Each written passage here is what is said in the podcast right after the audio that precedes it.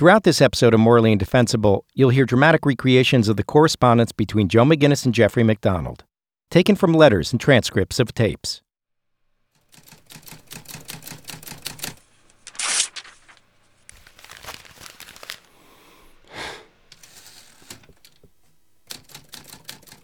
It was nineteen eighty-two, three years after Doctor Jeffrey MacDonald was convicted of murdering his family and sent to prison. Writer Joe McGinniss was racing to finish his much-anticipated book about the case, and it wasn't going very well. Dear Jeff, the crunch of all crunches is upon me. The next four weeks will be hellish. While Joe was searching for the perfect ending for his book, his publisher was losing patience. There would be no more money until Joe delivered.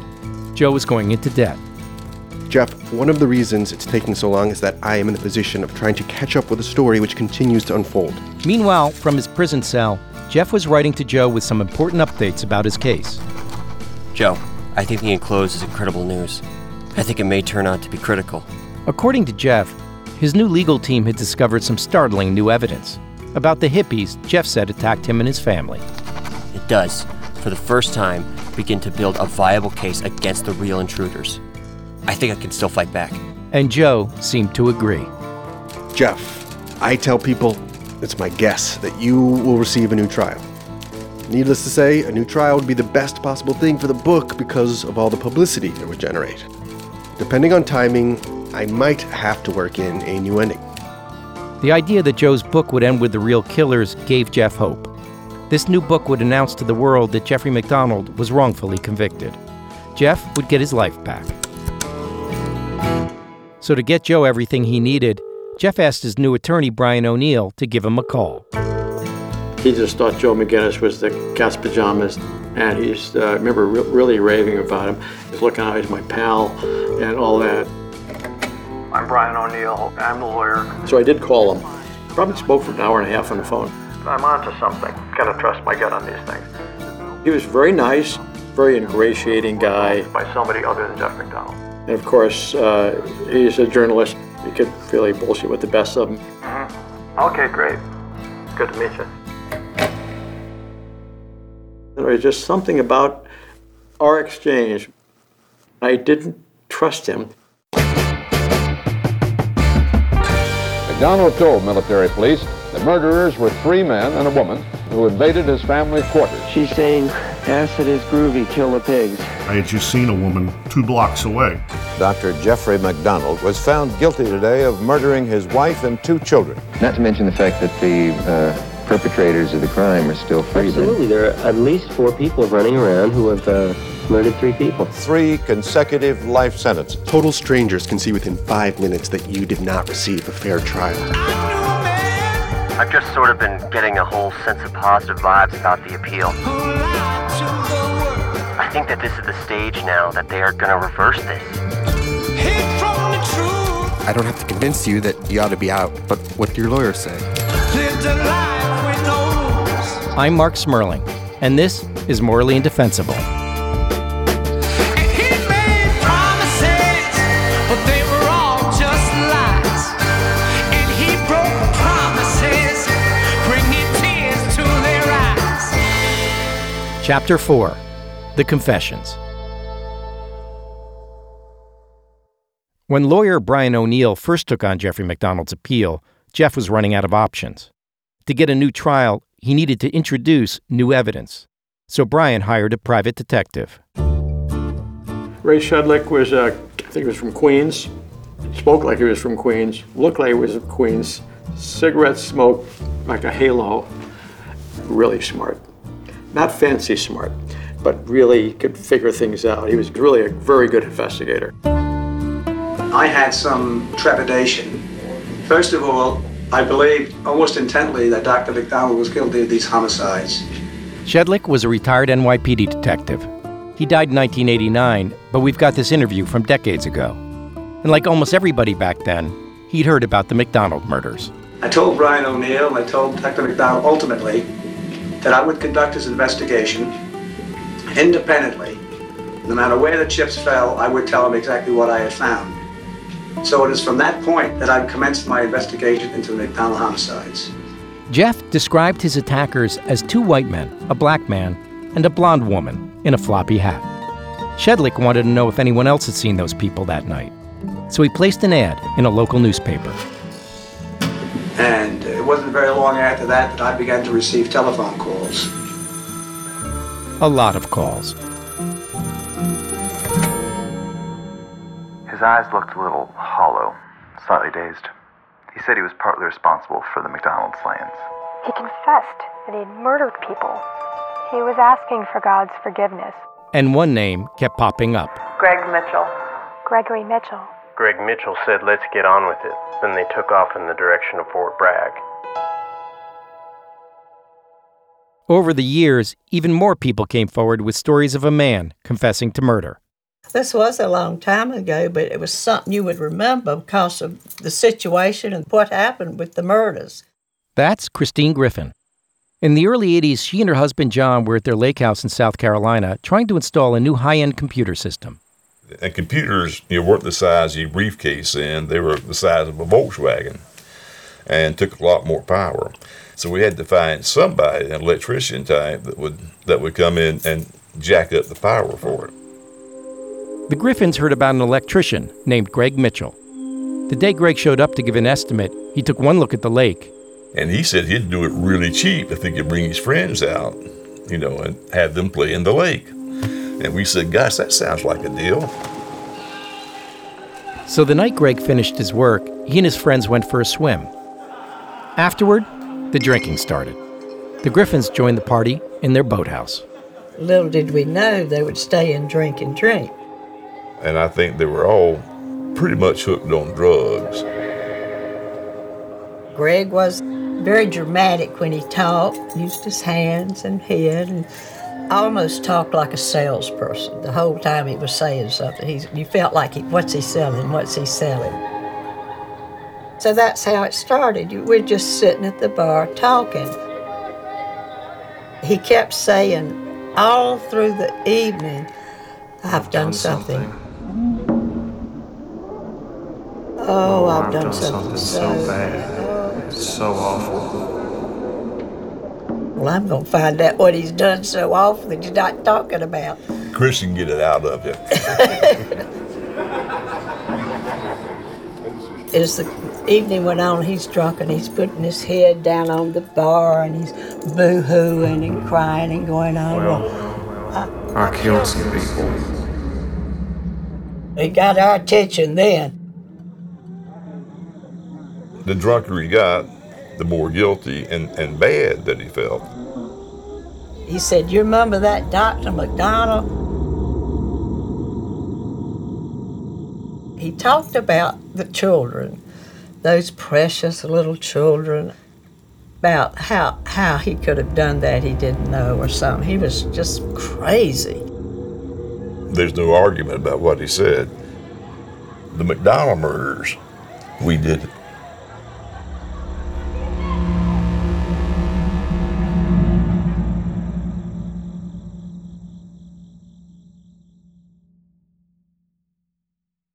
Welcome to True Spies, the podcast that takes you deep inside the greatest secret missions of all time.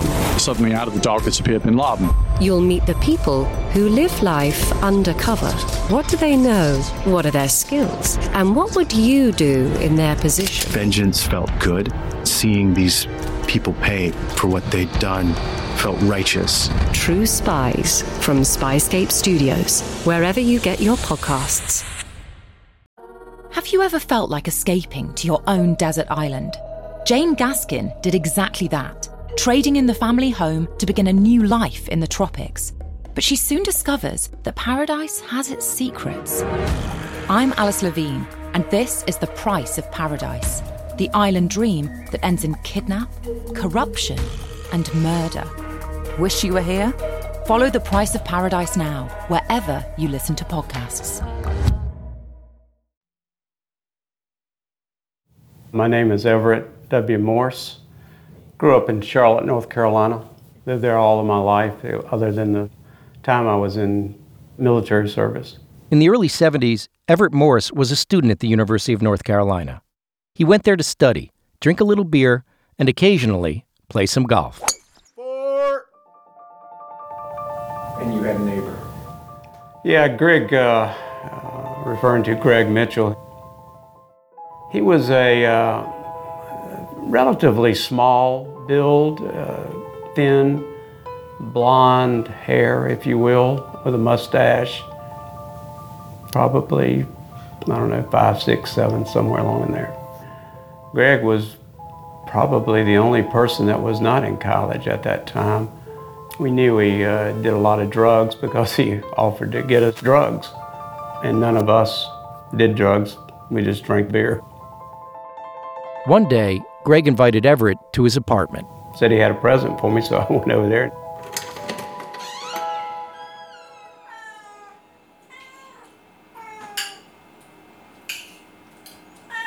There was nine or ten cats in that small apartment. I had observed guns and knives in his apartment on numerous occasions. There were pills, powders, people in and out, and there was a case of Godpaws. And he said, "Do you want them?" I said, "Well, I don't have any money, Greg. I, you know, I'm a college kid trying to make it." He got mad, and uh, I just finally started to leave, and he became very, very angry to where I was uh, looking in his face and his eyes, and I was not very comfortable in what I was seeing. And then he said, "You take these, or I'll kill you like I did MacDonald." His eyes were fire burning.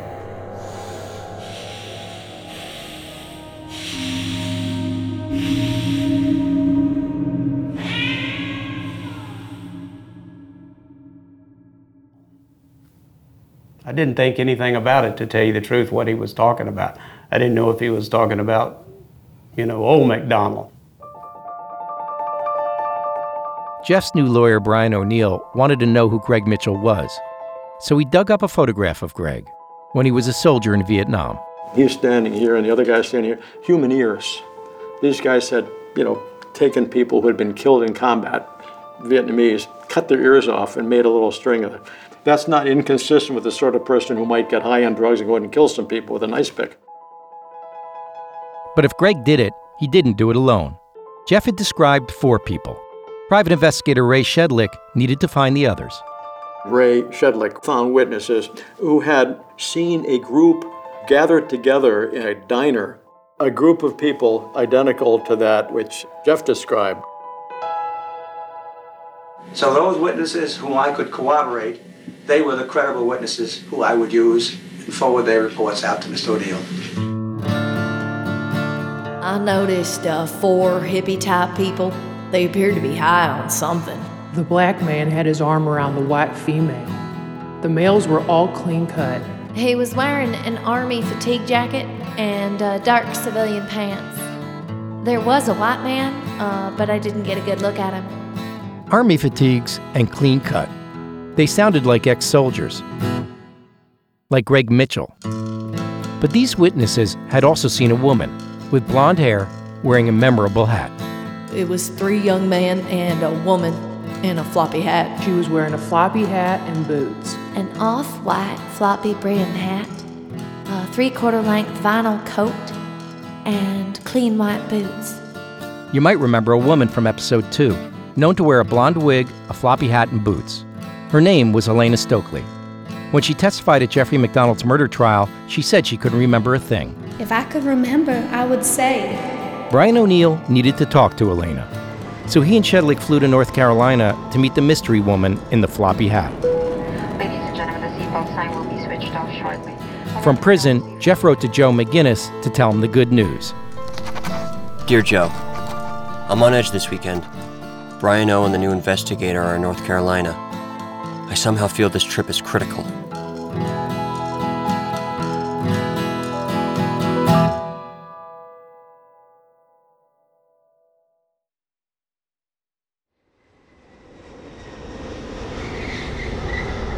Thank you for line with us, ladies and gentlemen. Our Jeff's lawyer, Brian O'Neill, and private detective Ray Shedlick had spent months reinvestigating the MacDonald murders, trying to track down the hippie intruders Jeff said murdered his family. Now they arrived in North Carolina to meet the mystery woman who they thought might finally confess, Helena Stoeckley. I remember one thing. It was a gorgeous area, and she was sort of nuts. She was spacey. She seemed wary. My take on her was, she's probably exactly the same sort of person who would do this. I had a floppy hat that I used to wear all the time. This is the real Helena Stoeckley, talking about the night of the MacDonald murders. I had on boots that night, and before we left, before I dropped the mescaline, I was already smoking marijuana and everything. And as a joke, I put on the blonde wig that belonged to my roommate. At the time of the murders, I was involved with the satanic cult. If I went in, my part in the uh, whole thing would be initiation. I entered the house with another member of the cult. We had to struggle with the door, which is the reason I lit the candle to begin with. There were three members in there already talking to Doctor MacDonald. He was on the couch. What the hell are you people doing in my house? I thought they were simply asking for drugs or something like that. As it turns out, it turned into violence. I said, leave him alone. Someone knocked him unconscious. After that, I went into the back bedroom. That's when I saw two other members in there. Collette was struggling with them. Started screaming something like,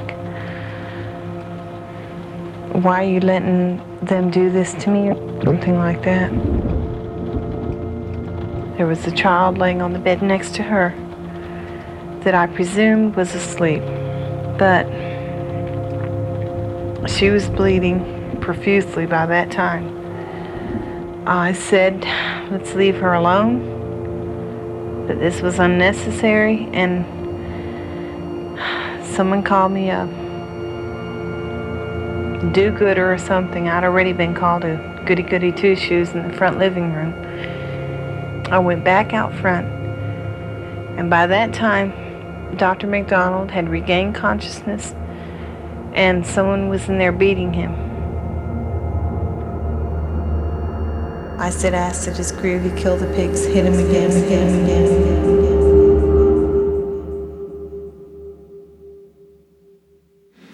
I first met her in the Haymount uh, section of Fayetteville.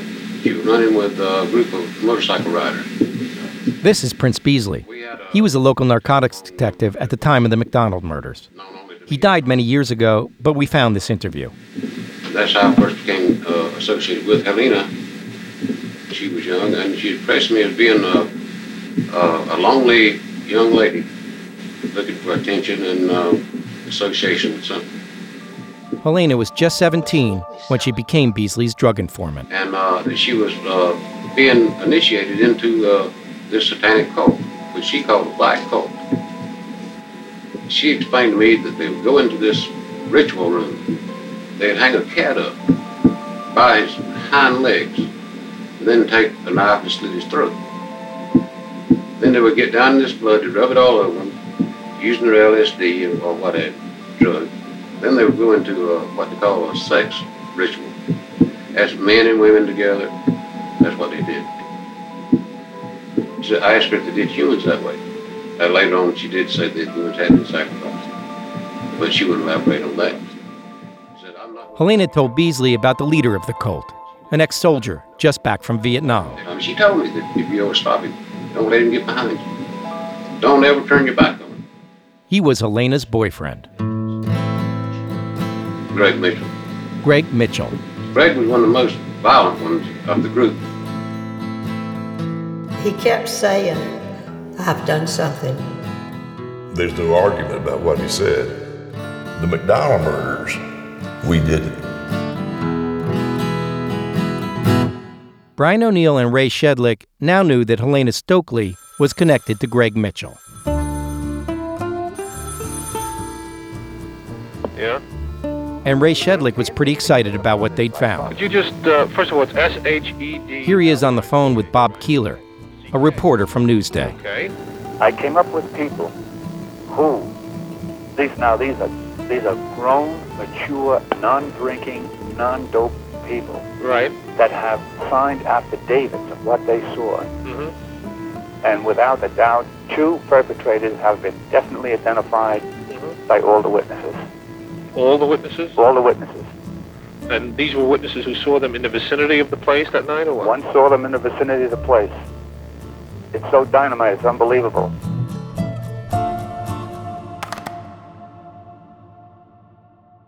Yes, the famous Helena Stoeckley. This is Dennis Rogers. Way back in nineteen seventy-four, just four years after the MacDonald murders, he was a cub reporter for a local newspaper. I was looking for a story. Uh, I had been assigned to write a big Sunday piece. Rogers had heard about a woman who was telling people she was in the MacDonald house the night of the murders. That woman was Helena Stoeckley. Rogers wanted to write about Helena, but he didn't want to use her name, so he called her Miss X. That morning, I got a phone call, and this voice said, "This is Miss X, and I'm going to kill you." That, that got my attention. Rogers invited Helena to the newsroom. We sat and talked for, gosh, an hour, two hours. And her story changed over time. At this point, her story was, I didn't kill anybody, but I think I might have been there. And I said, How do, why do you think that? And she said, well, I keep having these nightmares. nightmares. I keep I keep thinking I might have been there when something happens. I've been by there, driven by there, and every time I go there, I have a panic attack. And when I get near the place, I just feel like I have some connection to it. I said, I tell you what, let's go out there. Let's go out to the house. And she said, okay, reluctantly. Rogers drove Helena to Fort Bragg. He pulled his car to the side of the road, right in front of the MacDonald house. Now, at this point, there was still plywood on the windows. It was obviously not an inhabited house. And I pulled up and I said, I'm turned around, let me look at my map. Rogers rooted around in the glove box, pretending to look for a map. But the entire time, he was watching Helena. And she was sitting next to me, looking around, looking out the window. If I recall, she was smoking a cigarette. And she was within less than halfway from here to the street, from where she says she may have been involved in a triple murder. I wanted to see her have a panic attack. You know, what kind of reaction did she really have? And there was nothing, absolutely nothing. I finally said, I guess that's it. That's, that must be at the house. And she looked at it and she said, I don't recognize that one. And that was when I finally knew. I don't know who did kill him, but it was not Helena Stoeckley. It was all bullshit.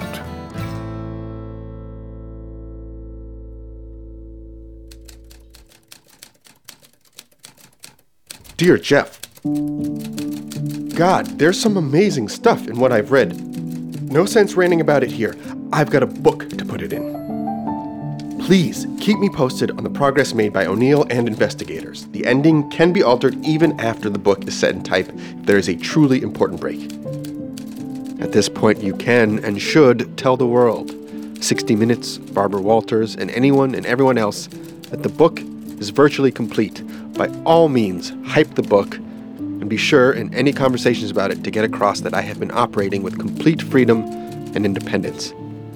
Incidentally, or not so incidentally, the title search is finally over. The book will be called Fatal Vision. Joe, your letter was welcome news. Title, great. hits me with a gut-wrenching impact. It also reads well when you see it typed. The right jacket should be eye-catching, but I'm consumed with interest in your meaning of it. Dear Jeff, the title was finally one I chose mainly on instinct and gut feeling. I'm glad you like it. I went with one I knew would work up enthusiasm and one which could operate on many different levels, as indeed it does for you, Joe. Was Joe really going to end Fatal Vision with Helena Stoeckley's confession? Jeff was about to find out on national television. MacDonald first learned of McGinnis's conclusions when I talked with him in prison, and he was devastated. That's next week on Morally Indefensible. Morally Indefensible is a production of Truth Media in partnership with Sony Music Entertainment.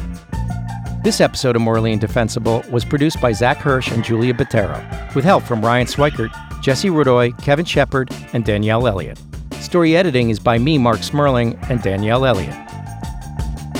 Alessandro Santoro is our associate producer. Our archive producer is Brennan Reese. Scott Curtis is our production manager. Fact-checking by Amy Gaines. Kenny Kusiak did the music and mix, sound design by Kenny Kusiak and Zach Hirsch. Additional music by John Kusiak and Marmoset. Our title track is Promises by the Monophonics.